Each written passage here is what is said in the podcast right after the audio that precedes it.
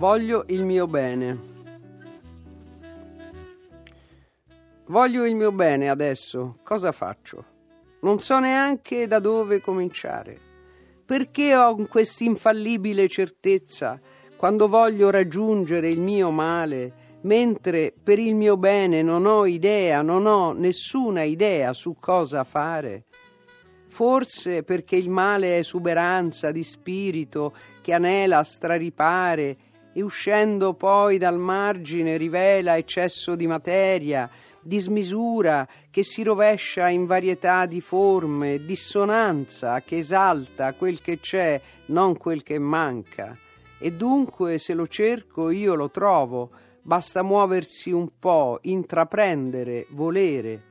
Il bene, essendo invece assenza di sostanza, recede da ogni forma e non si svela.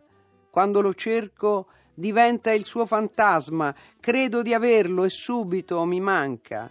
Se allora il male è un più e il bene un meno, come posso volere? Cosa spero?